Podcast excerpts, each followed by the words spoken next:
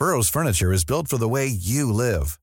From ensuring easy assembly and disassembly to honoring highly requested new colors for their award-winning seating, they always have their customers in mind. Their modular seating is made out of durable materials to last and grow with you.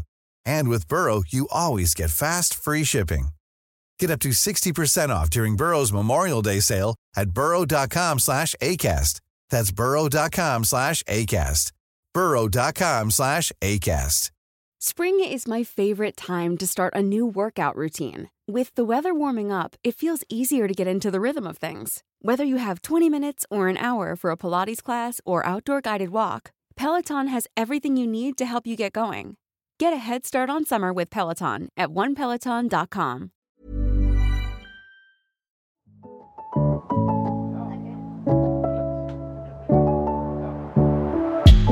Hey y'all, I'm Taryn Finley, a senior culture reporter at HuffPost, and this is I Know That's Right, a weekly podcast about the latest in culture, entertainment, and trending conversations. From the news that makes us say, I know that's right, to the mess that you know is dead wrong. I'm breaking down the week that was, and we've got a lot to talk about. Then, as always, I'll bring in a guest for an in depth conversation, and this week, after Katt Williams shook the world up, we will be talking about the state of comedy with storyteller Jameer Pond. Ooh, and we have a lot to talk about there. This is I Know That's Right. I know that's right.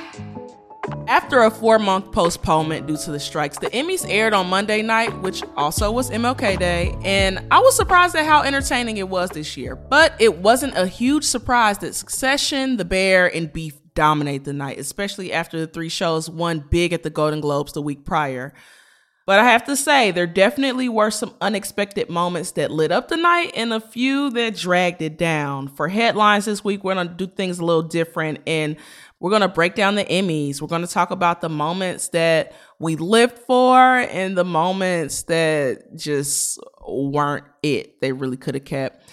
And though there were some really entertaining moments this year, it's still the Emmys child. Like, let, let's go ahead and get into it. But, you know, as always, I have to start out with the moments from last night that made me say, I know that's right. Of course, I have to kick it off.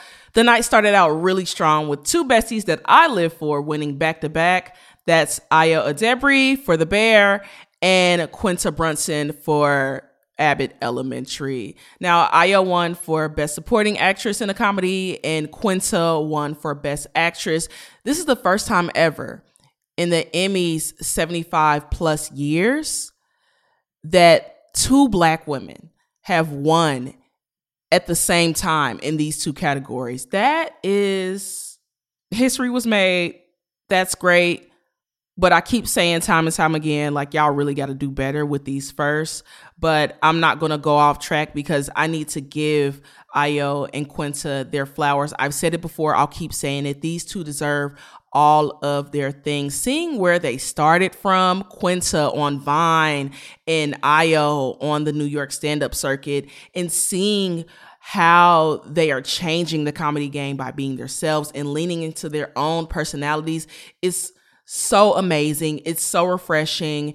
And it, again, is just so deserving. This is also the first time in 42 years that a black woman has won for Best Actress in Comedy at the Emmys. Isabel Sanford won for The Jeffersons in 1981. And we hadn't seen another, she was the first, and we hadn't seen the second until 42 years after with Quinta whew, that's a lot. I'm just going to keep saying that these women deserve, and I'm glad that they are getting their flowers. Now, on to someone else who gets a big I know that's right from me for getting her flowers. Niecy Nash Betts win. If you didn't see anything else from the Emmys this year, I need you to run, run, do not walk to your nearest YouTube or whatever, look up her speech because boy, her win moved me. She won for Best Actress for a limited series for Dahmer, and you know, she's a five time Emmy nominee, but this is her first win. Her wife, Jessica Betts, walked her up to the stage, which was so adorable and heartwarming. But the best part, again, I need y'all to run to YouTube, run somewhere where you can watch this video. I need you to get into her acceptance speech because this is where I lost my mind. I mean, she spoke about the trials and tribulations that she overcame when everyone counted her out in this industry, but she also took that moment to thank herself in a really powerful speech. Take a listen. And you know who I want to thank? I want to thank me believing in me and doing what they said I could not do. And I want to say to myself in front of all you beautiful people, go on, girl, with your bad self.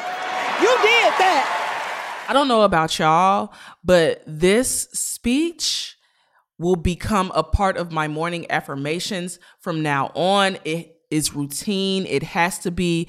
It is everything that I was looking for and everything that we love about these women, these icons who are here now today getting their flowers and having their moment. This is what it's about. And in a post win interview, Niecy added that she hopes her speech was a quote, delicious invitation for others to believe in themselves. I know that's right. I love that. Delicious invitation. Congratulations to Niecy. Congratulations to Quinta and Ayo. Y'all, y'all did that. Okay. I I could have cut I could have cut the program off after that. But you know, we kept watching. We kept watching and we went on to this next part of the Emmys that had me asking, mm, is that right? Now, don't get me wrong. I loved, loved, loved seeing the nostalgic shout outs and moments to classic TV shows and the cast reunions and all that. I mean, from Cheers to Ally McBeal, it just felt like such a fun way to celebrate classic shows as the cast got up there and read the nominations and presented awards.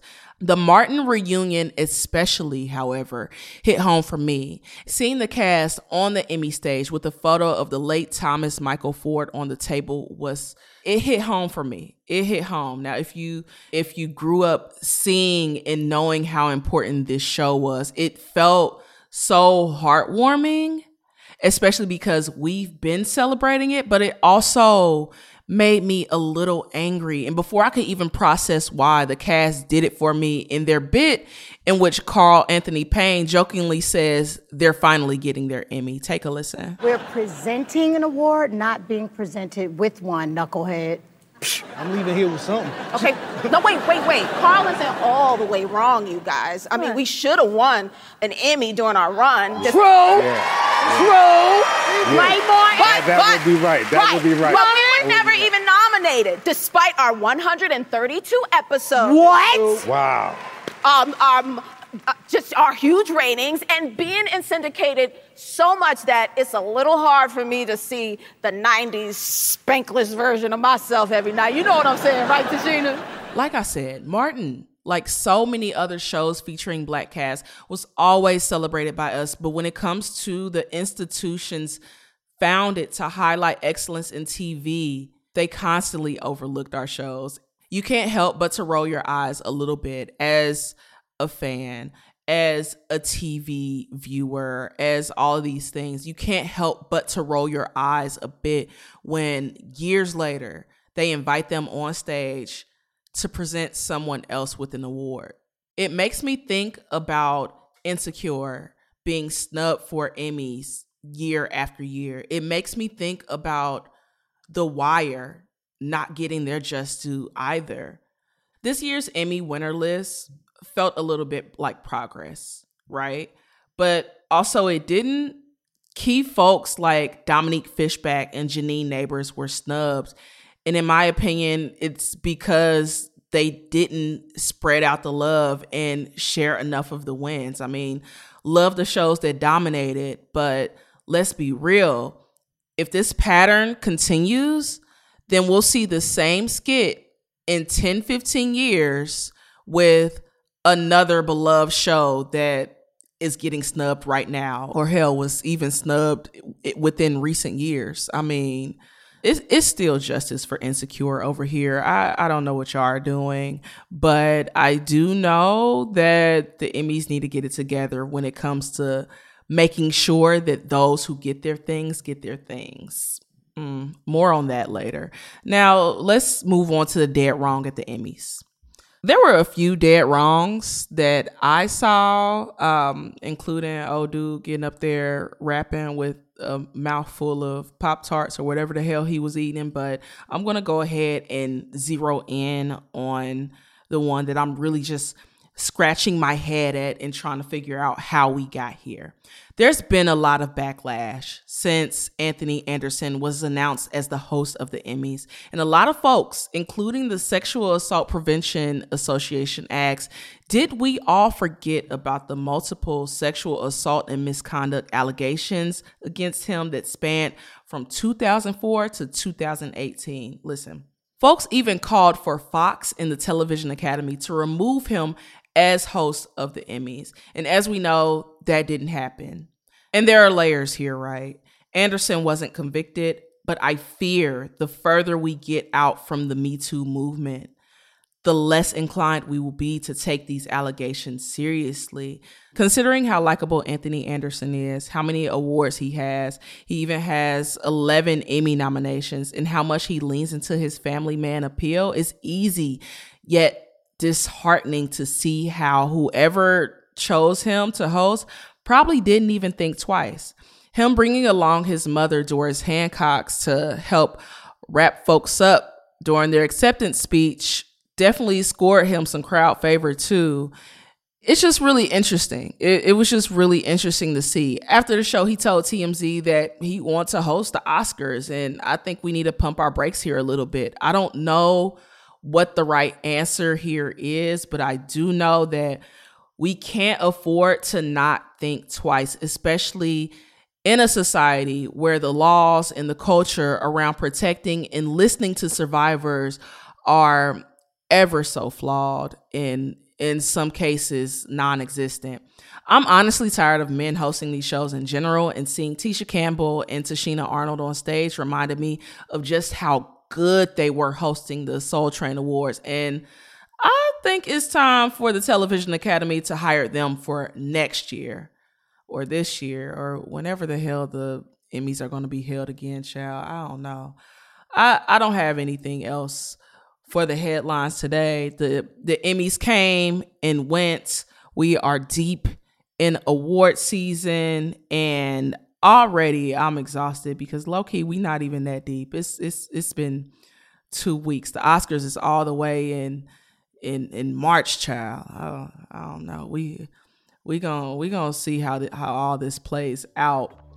All right, y'all, that is it for the headlines of the week. Let me know what your thoughts were about the Emmys. Hit me up at underscore tearing it up. Next up, I'll be bringing in storyteller Jameer Pond to talk about the state of comedy, Katt Williams versus everybody, and a few more things. Keep it locked because more I Know That's Right is coming up.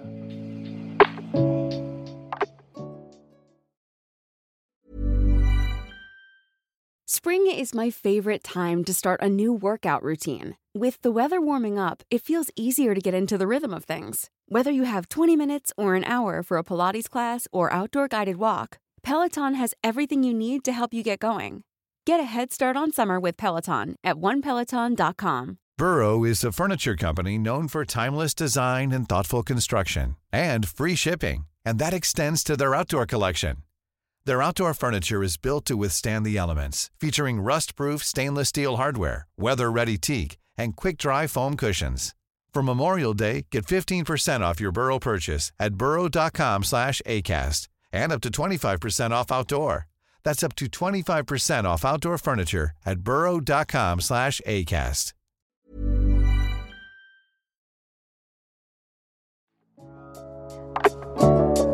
Welcome back to I Know That's Right, y'all. We couldn't even settle into a new year all the way before Katt Williams shook the table and woke everybody the hell up, child, during his three hour interview on Shannon Sharpe's Club Shay Shay podcast. He called out some of the biggest comedians, including Steve Harvey, Kevin Hart, Rickey Smiley, and child, the list goes on and on. It was a plethora of shots being shot. Now, I'm not here to talk all about the details of that interview. That was for last week's episode, so please go back and check that out if you haven't. But it did get me to thinking about the state of comedy today. I mean, Dave Chappelle's whole shtick right now is about making transphobic jokes. And from his Jada Pinkett Smith joke to his recent special, black women seem to always be the butt of the joke for Chris Rock. And whatever the hell that was that Jo Koy did at the Golden Globes, it, it's a lot going on. But it's not all bad. Younger comedians like Druski and Mel Mitchell have given a fresh take on comedy with their viral sketches. KevOnStage has been vocal about the need to grow and evolve with the times as a comedian. And Marlon Wayans has revealed that in his next special, he'll be talking about his own growth as a parent and father of a trans son. A lot is going on. So, I'm here to break it down with a special guest. He's a storyteller, creative producer, and might I add, he has a few jokes up his sleeve himself, child. Jameer Pond is here. Hey Jameer, how you doing? Hey, I'm just removing those jokes from up my sleeve. Yeah. how you doing? How you doing? How you so doing? you starting out. I'm good. I'm I'm better now because I'm looking at you on my screen. But I oh. see it. You you starting off on bullshit, and that's why we can see eye to eye.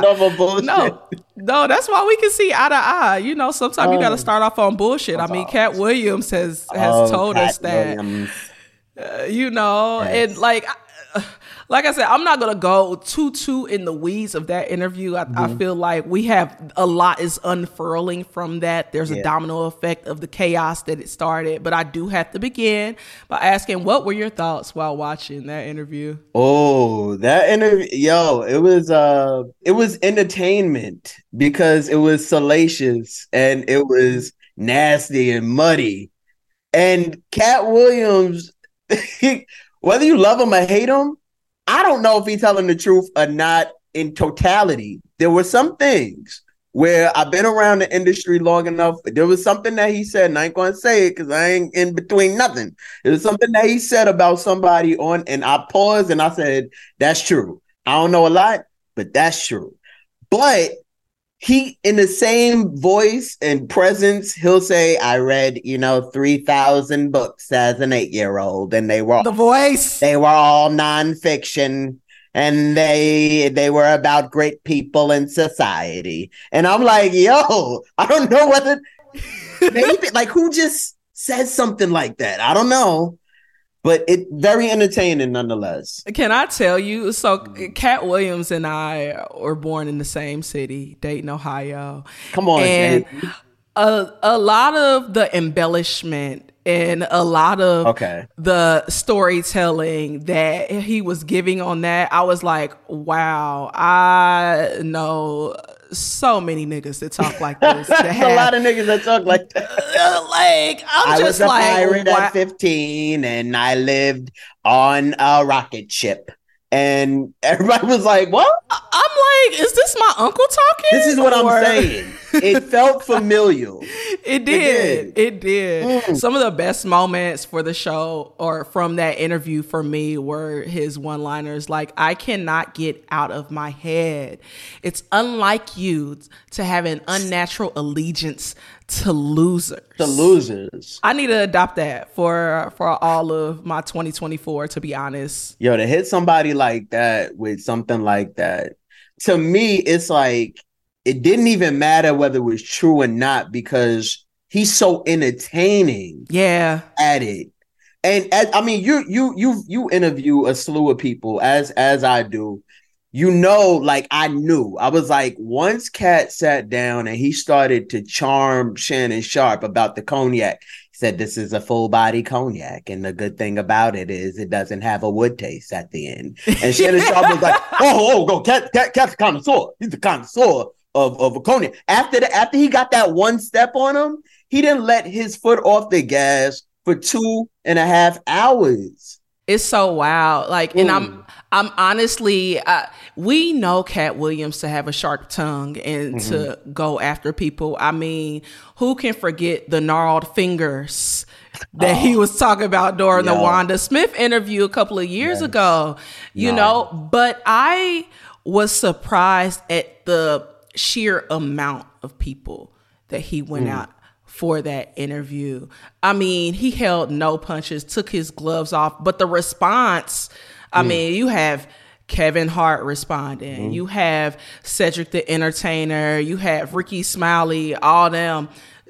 Uh, Tiffany Haddish, hell, hell, even Ludacris is not. he's not even a comedian, but he was like, "Let me." He said, "Let me run these bars for you real quick. Let me run these bars." I And still it, got my. He still had his sideburns. He said, hey. yo, he said the sideburns is back, dude. What you He talking "Sideburns, I about? don't know what you talking about. Okay. Let me get these sideburns real quick. I was I was also gagged that he didn't defend his wife in the freestyle. Nobody I defended anything. Everybody I was. said, I said, it. Damn.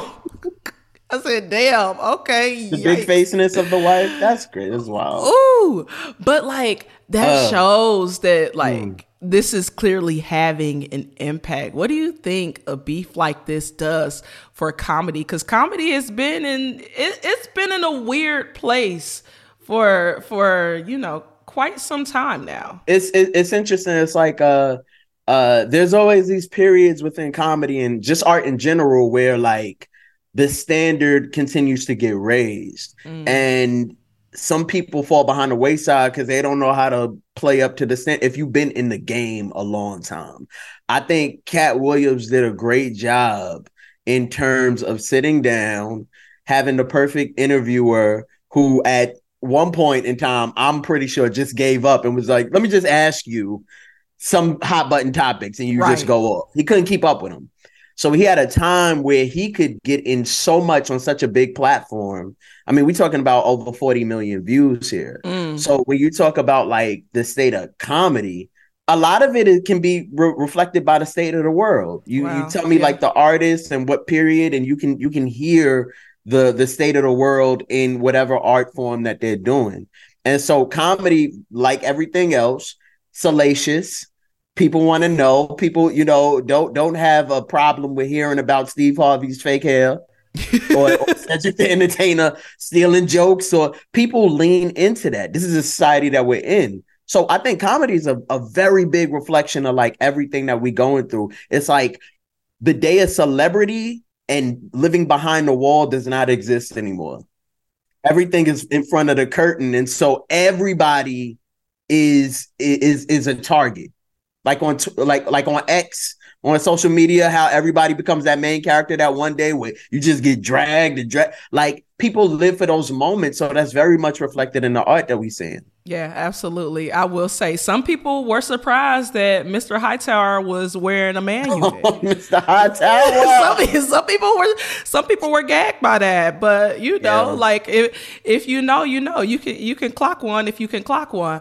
But I want to talk about one thing that you pointed out, and one thing that like Katt really stood on business was how important it is that we evolve as a society and how we allow or not even allow how we understand the words that we use now versus the words that we used to use before. And you know how we evolve really demands for comics to evolve too. Like you said, yet we still have folks like Dave Chappelle and Chris Rock making really unfunny jokes about trans people. You know, Dave especially. I'm wondering, did you watch his last special or any of the re- more recent ones? Yeah, Yeah, what were, yeah, What were your yeah. thoughts? I didn't watch the last special because I I, I kind of. Mm-hmm.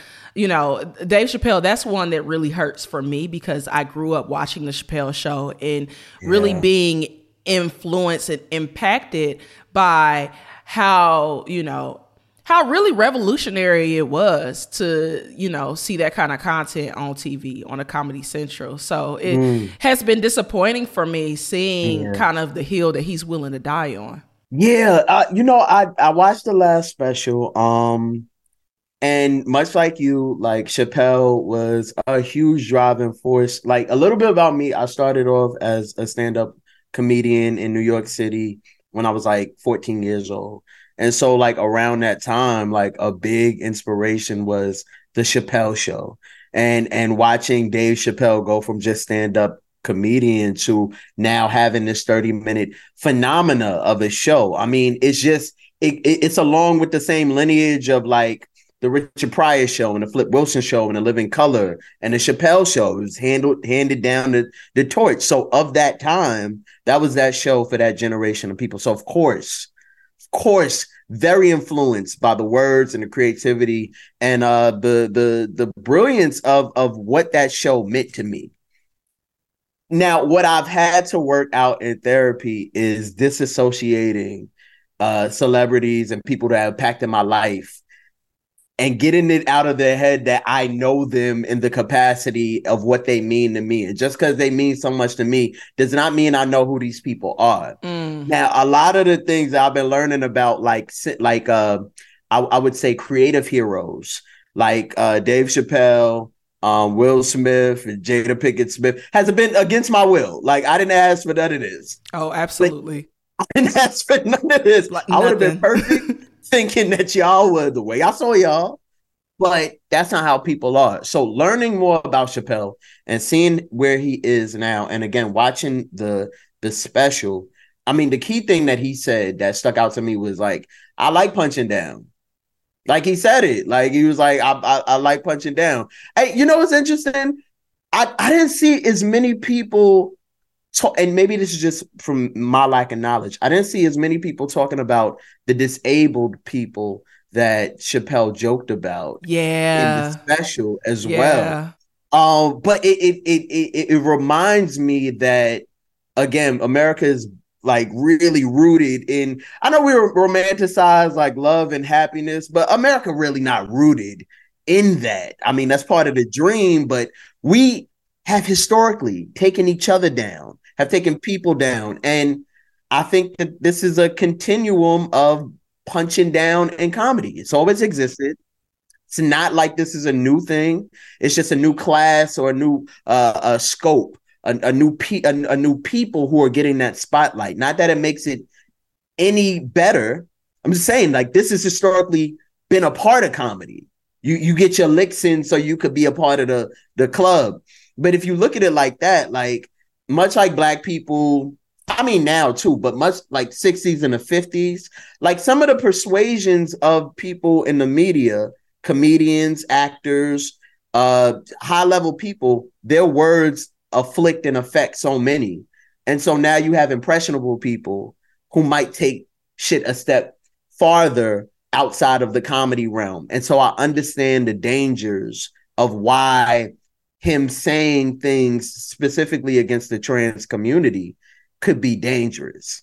I noticed this his him saying what he said, not that it's not unique, but there are plenty of 50-year-old black men who I've come across who feel the exact same way. And doesn't make it right, but there's a section of people who align totally with Dave Chappelle, even though I might not. I, I can't diminish the fact that his work has had an impact on my life greatly. I, I just don't agree in punching down on on on on anybody. Right.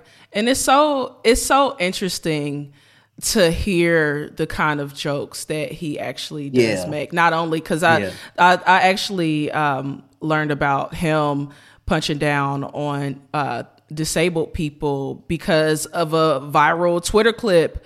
It's just like, okay, this isn't even funny. Yeah. You know? Mm-hmm. And I think I think that's really the thing for me. And then when I think about um Marlon Wayans' recent comments and taking accountability of like not being understanding and displaying his growth in he's about to talk about it. He he's, he revealed that he's about to talk about his um his trans son and their relationship and and all of that in his upcoming special. And I'm like, I'm really curious to see what that's going to be like because that's that demographic. That's that older, sure. you know, like over 50. middle age, over mm-hmm. 50, like black man who like that demographic is generally conservative. Like even though we don't always like see or paint them as that like that is a conservative exactly mm-hmm. exactly mm-hmm. so i don't know i'm i'm interested in seeing incor- how we incorporate and are inclusive of other communities in within comedy in a creative way that doesn't, you know, that doesn't afflict or and doesn't embolden not only just like regular ass bigoted people to, you know, do bullshit that harms these communities, but also shit, Congress people and legislators who feel like it's okay to make policies because of this kind of like nature Yeah. of, of continuing to to punch down, you know? Yeah. I and I, I think like even examining I'm a big fan of the Wayans as well. Mm, so mhm. Been examining like the Wayans history and seeing where Marlon is in his career and his like ev- I think he's at a state where he's like, all right, I've kind of established myself as a, a aside from the family as Marlon Wayans. And I think that's a very different space than where Dave Chappelle is. Like Yeah. Marlon still wants to participate in um and and especially because he's an actor as well as a, a stand-up and uh, a director and a writer. And Chappelle like you know could get 50 60 a special and dip off and tour. The the the lines between playing in society look different for artists typically. But if you're in somebody like Chappelle's shoes and you continue to get deals. Mind you in the midst of controversy continues to get deals because of such either whether people love him or hate him they want to tune in and see what he says. And so now there's this power. He got he has power where he can say i'm gonna say this and i'm of a certain cloak and i got a certain kind of like power and legacy where who gonna really check me? It's really crazy because like I think about the comics that we came up on. Like I know you watch Comic View. I know you You're on BET. I already know. 10th anniversary. Come on. So come on, laugh with me. Come Yeah. on. Laugh with me, of course. Of Comic View, course. Def Com- Comedy Jam. Yes. Hell, even Last Comic Standing. I had the biggest I was crush. on it. I had the biggest. Did you? Were you? I- no, no, no, no, not oh, on it. I was about to I was say. like on it. That that's really why I wanted to talk to you for this because like you're such a student Mm. of the craft and your knowledge of it is just like so vast. I I didn't even know that like when you were 14 you were Yeah. you were doing stand up. That's so cool. So like Mm-hmm. you know and remember the giants that we had. You Oh, know yeah. Kings of Comedy, Queens of Oh, yeah. Comedy. You know Yes. all of that. And when I look up and look around and see at the folks who are still kind of here Mm-hmm. and the folks who've fallen off, you know, Mm. it, it it does make me kind of sad because I know a lot of that has to do, especially for black comics. I know a lot of that has to do with lack of opportunity. It feels like, you know, after the comic views and Def Comedy Jams and after those things started to, you know, fall off and, and get canceled, that there was kind of a decrease in the amount of voices that we were hearing Yeah. in comedy. I'm I'm wondering like if you observed that, what your experience Mm-hmm. with that with that was. Yeah, I, I so interestingly enough, like I was doing like just a study on on blackness across the like media in terms of when television came out.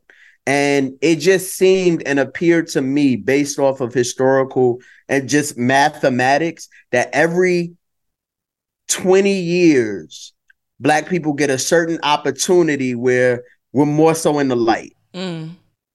and, you know, in the 60s, there were people like uh, Diahann Carroll and Bill Cosby who were on TV.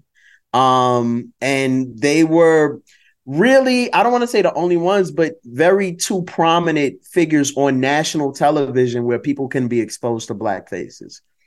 In the 70s, as a result of black explosions, uprisings, all these things, you started to see way more black presence across TV screens, whether it was in sports or uh like for instance like Soul Train and Variety, you know, variety shows. But you started to see Good Times and the Jeffersons and things like that. And and you started to see the emergence of of of Dick Gregory and and Redd Foxx. And so you started to get this really big push in the 80s in terms of television.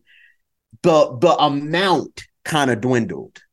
And then we started to again, you see the emergence, more emergence of Bill Cosby, of Oprah Winfrey in the 80s, of Eddie Murphy in the 80s. Um, and then you know, but it wasn't like huge, like, but in the 90s, that's when again this influx.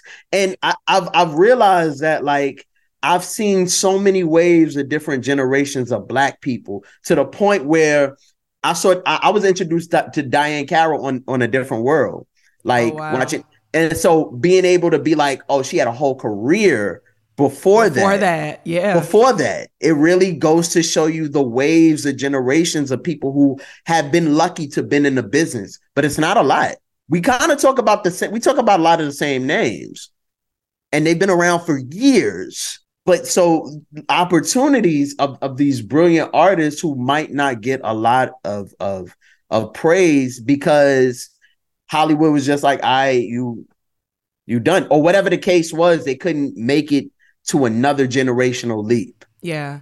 I um, think about yeah. that with Mo'Nique, you know. Yes. Like in, yes. and you know, she won the Oscar, had the whole falling out with Oprah and Lee Daniels, you know, said she was blackballed. And we didn't see her in in damn near anything. I feel like Almost Christmas was the last movie that I remember her in until very recently when she did, you know, her and Lee Daniels came back together and you know she she's been in a few things since then. But like even thinking about her last special you know it it had its funny moments but she really was telling her story and and getting a lot off her chest is yeah. what it seems like. And I know a lot of people don't necessarily get that opportunity. I know a lot of people who watched the special were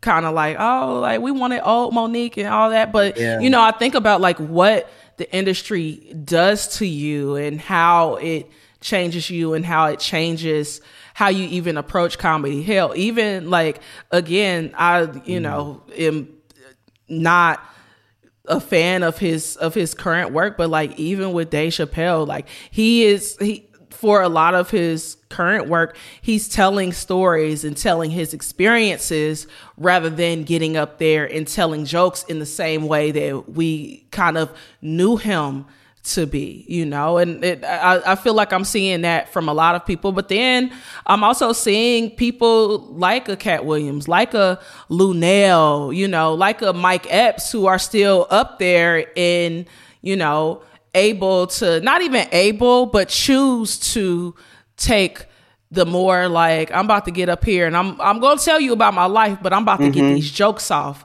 like yeah. first and foremost type situation, you know? For sure, yeah. Like I I I've noticed that too. Um, which is why I call myself a storyteller because I've done stand up prior, and stand up is boom, boom, boom. You know, punchlines, punchline, punchline frequently. With stories, it's more like uh, let me take you on this epic. Let me take you on this tale. And I can understand if you came to see boom, boom, boom, boom, especially paying, you know, Chappelle prices, I'm sure, you know, you expect to see some of that back to back to back because that's what like traditional or where we where we were in stand up. Yeah. Um, I think story has been in- integrated way more into stand up, mm-hmm. uh, especially because of the times we're in now. This is a very time where like comedians that I've heard and and spoken to have you know some of them have I, I, I, love watching interviews i remember like damon wayans had talked about like not being like quitting stand up at one point because he he felt stifled by not being able to say mm. things that he in, in in the way he would be able to say it mm. without this ceiling and so i'm sure there's like tons of frustration with uh people in in trying to now at whatever age are you or whatever space you are, whatever space you held in in comedy to now have to adjust to wiggle. And I understand because like when when you get to a certain age, who wants to have to like make that pivot and and learn something new? Like you can't te- teach an old dog new tricks. Like they, you know. But people like I'm. This is who I am. Mhm. This is what people paid. I don't desire to be above or below. Like I'm good right here. Yeah. And so the ability to like mold and bend and and to switch and adjust and learn something new, you know, it might not be as as appealing to a let's say Dave Chappelle as it might be like a Druski, who's like, oh, I'm I'm hot now. This is what Right. it is.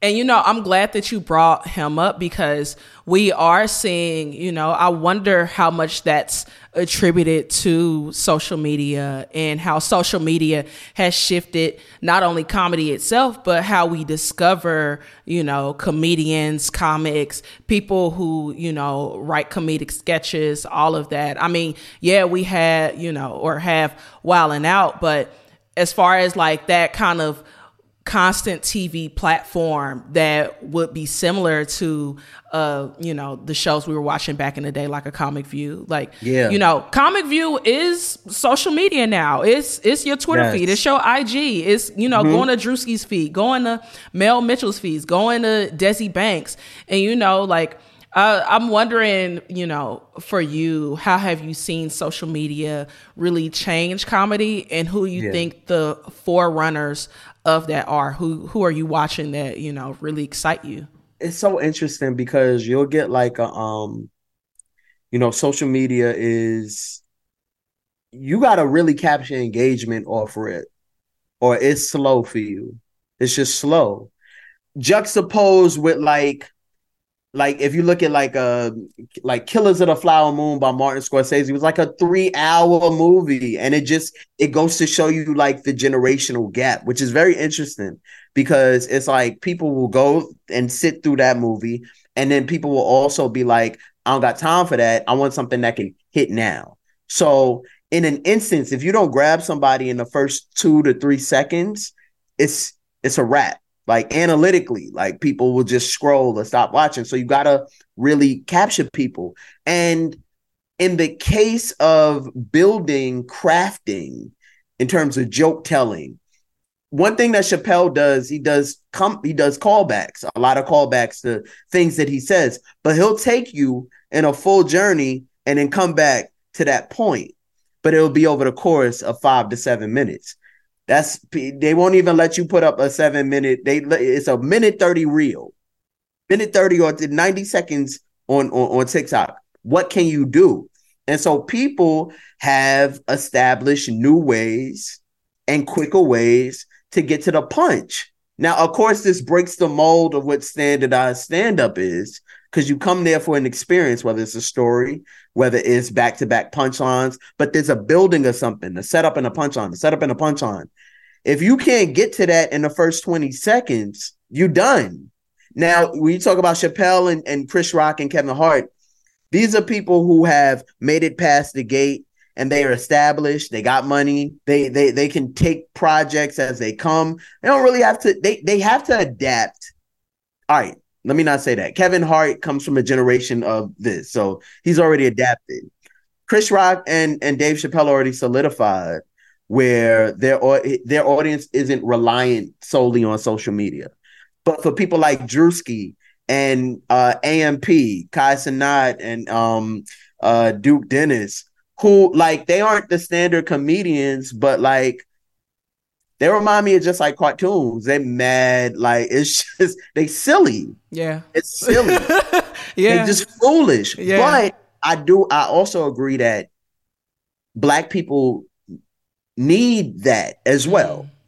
You need that. You need silly, you need not too serious because like you you get the spectrum of Chappelle and Rock and then you got these new you got this new thing. yeah. Druski, Desi Banks, you know, um man, this it's it's a lot it's a lot of funny it's a lot of funny people. It's so it's many. funny it's so many. Right. It's a lot. That's another thing. It's so many funny people. I love that you said that that value of the silliness because you know like I think that some people discredit silly because you can still Oh, yeah. say you can still say something and you can still have that like positive impact with silliness but unfortunately you know, because because we are black and because mm-hmm. oftentimes we aren't even given the luxury of being silly yeah. amongst each other, it can be, you know, seen as or labeled shucking and jiving. It's shucking like why and, and, it's like why is it shucking and jiving when I want to, you know, like do a little dance and, you know, mm-hmm. be goofy, but Will Ferrell been doing this shit forever. You know, why like why is it why is it funny when he does it but not when I do it? You know? because I mean, black art is so is is is often put in a box of representation, and ain't a lot of us as like coming like growing up being told that there's not a lot of people who look like you on television. There's an immense pressure to like as soon as you see something black, okay, cool, boom, I'm able to identify, and then I'll be able to support.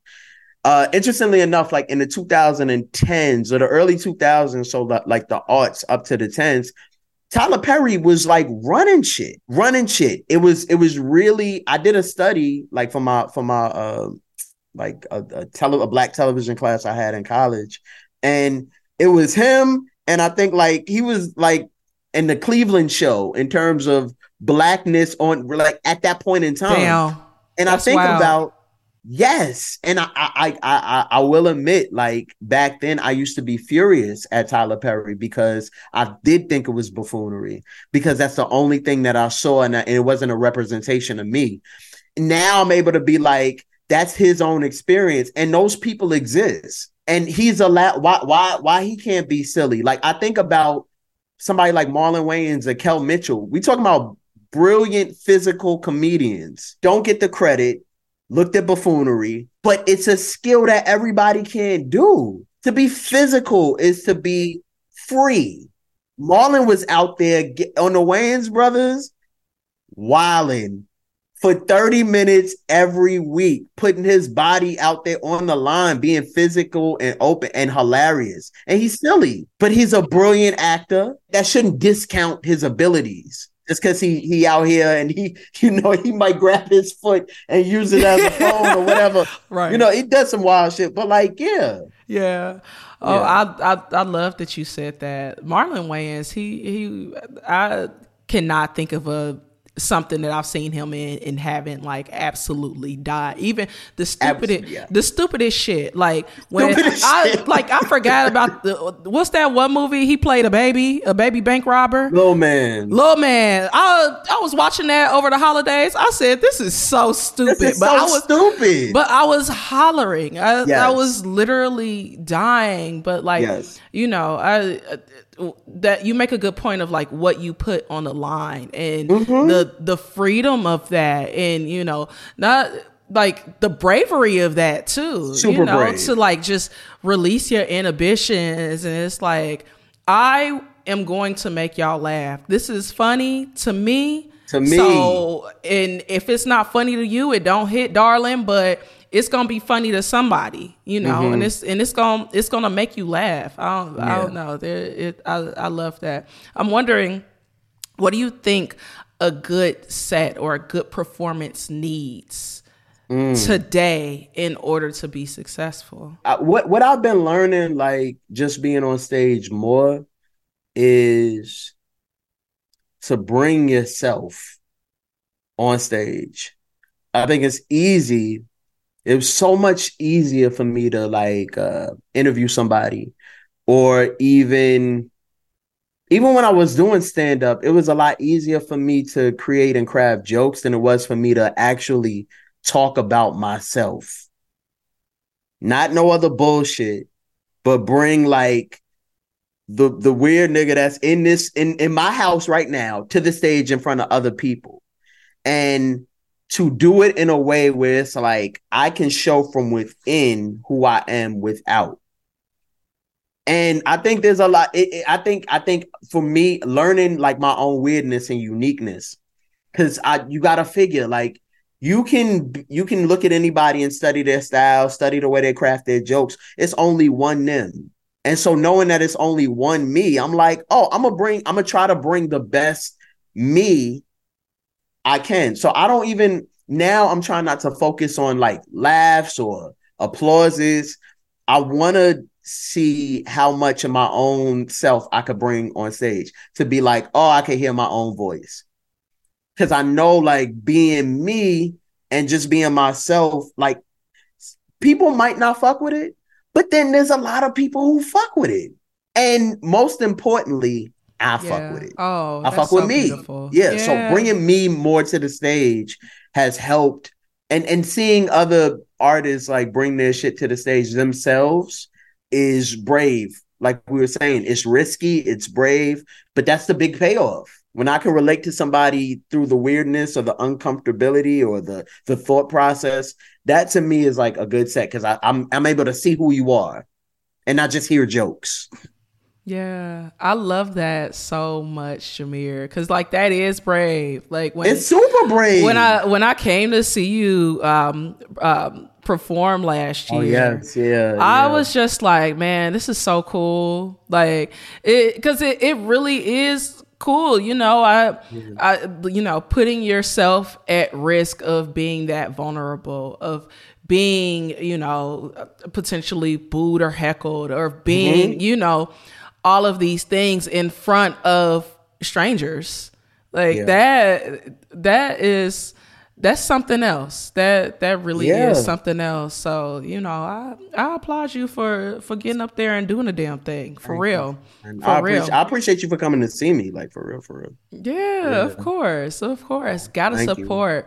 Um, why do you think it's important to consider where society is as we evolve as a people and consider Mm. what's funny and what's not? I can't really. All right, so I really can't speak on like what's funny and what's not because I think that's depending on, and I think a lot of comedians. I'm not going to speak like I think comedians. I've heard comedians speak on like how there's not an unfunny subject, just like unfunny jokes. So things you can craft around, um, and work and punch up.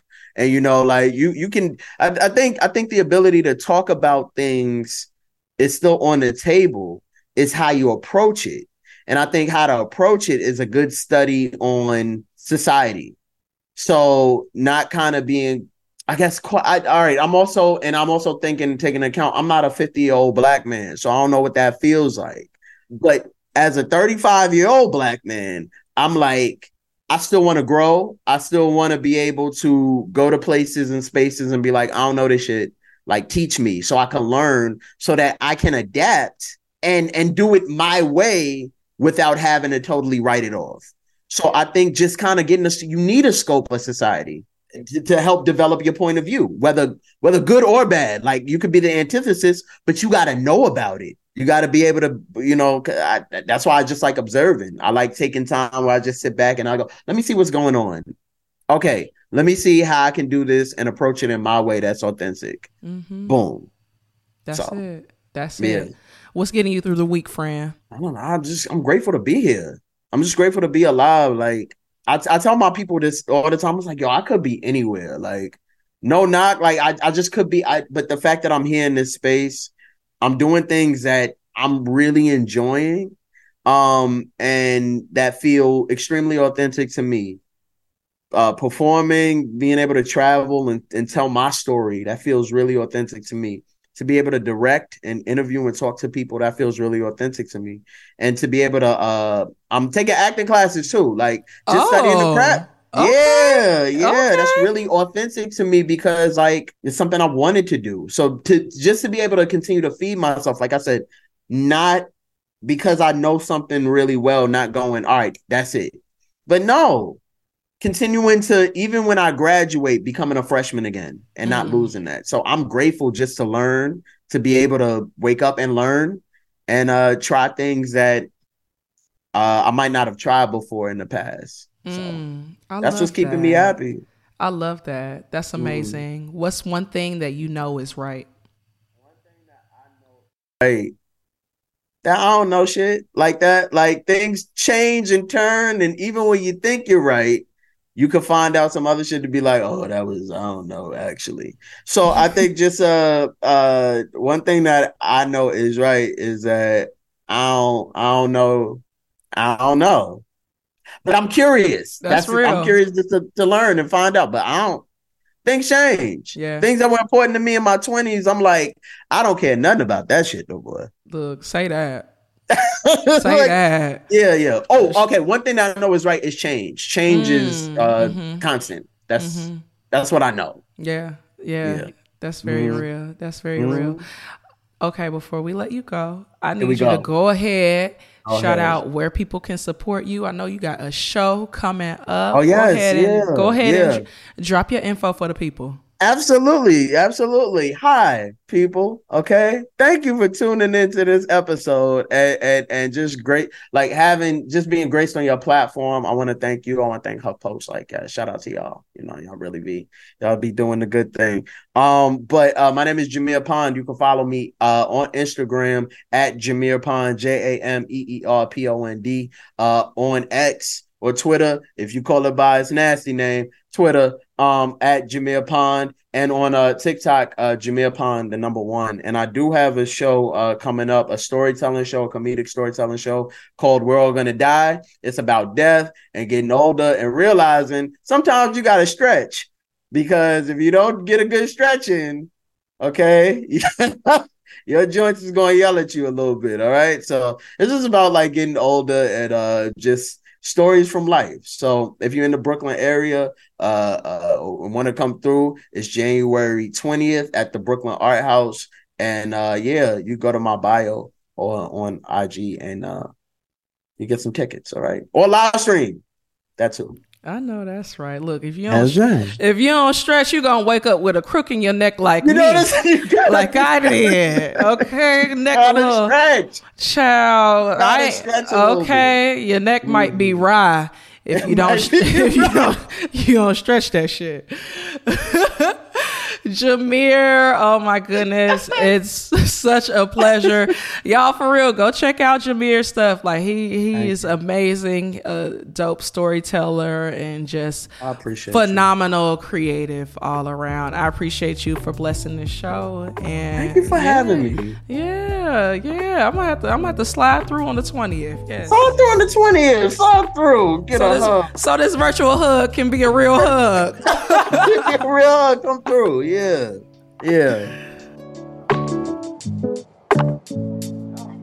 All right, that's the show, y'all. Huge thank you to Jameer for joining me this week. Thank you all for listening. And as always, I want to know what y'all want to hear on the show. So if there's a topic or story you want me to explore, hit me up at underscore Taryn it up. This show is produced by ACAST and recorded in Brooklyn. Until next time, I'll see y'all.